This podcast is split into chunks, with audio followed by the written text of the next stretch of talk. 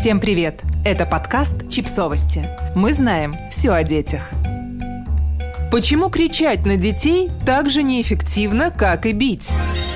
К счастью, многие родители понимают, что шлепки, удары и порка – это не просто неэффективные, но еще и крайне вредные и опасные методы воспитания детей – Принято считать, что если заменить физические наказания на другие дисциплинарные меры, то негативных последствий для ребенка можно избежать.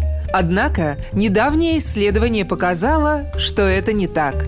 Ученые из Мичиганского университета провели глобальное исследование и изучили практику наказаний за провинности и плохое поведение в 216 тысячах семей из 62 стран мира – они исследовали разные подходы к наказанию детей.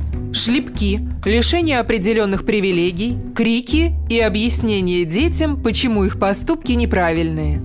Как показали предыдущие исследования, шлепки и другие физические наказания, может быть, и работают в моменте, но в перспективе обладают исключительно негативным эффектом – Дети, которых шлепают в детстве, в будущем приобретают проблемы с концентрацией внимания, могут вести себя агрессивно и испытывать сложности с социализацией. Однако ученых удивили другие результаты исследования.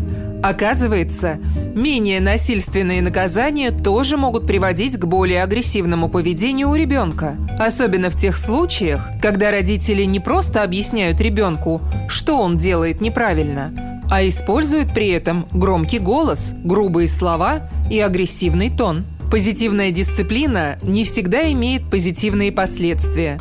Скорее всего, долгосрочные инвестиции, которые делают родители, проводя с детьми время, показывают им, что их любят и слушают, обладают более позитивным эффектом, чем наказание. Но это предстоит еще подробно исследовать в глобальном контексте профессор социальной работы Университета Мичигана Эндрю Гроган Кейлор. Нельзя сказать, что ненасильственное воспитание – это тоже всегда плохо, как насильственное. У разговорных методов выявили и положительные эффекты. Например, дети, до которых родители доносят свою точку зрения не ремнем, а словами, лучше адаптируются к жизни в обществе и соблюдают правила поведения – Однако важную роль здесь играют эмоции родителя, его тон и слова, которые он использует. Словесное объяснение может оказывать негативное влияние на детей, если оно осуществляется неподходящим ребенку по возрасту образом и не дает ему понимания того, по какой причине его поведение оказалось неподобающим, объясняет Гроган Кейлор. Так что же теперь? Вообще не воспитывать детей? Гроган Келлер – предлагает обеспечить детей четко структурированными правилами, быть открытым к коммуникации и при необходимости лишать детей определенных привилегий в соответствии с их возрастом. Подписывайтесь на подкаст, ставьте лайки и оставляйте комментарии. Ссылки на источники в описании к подкасту. До встречи!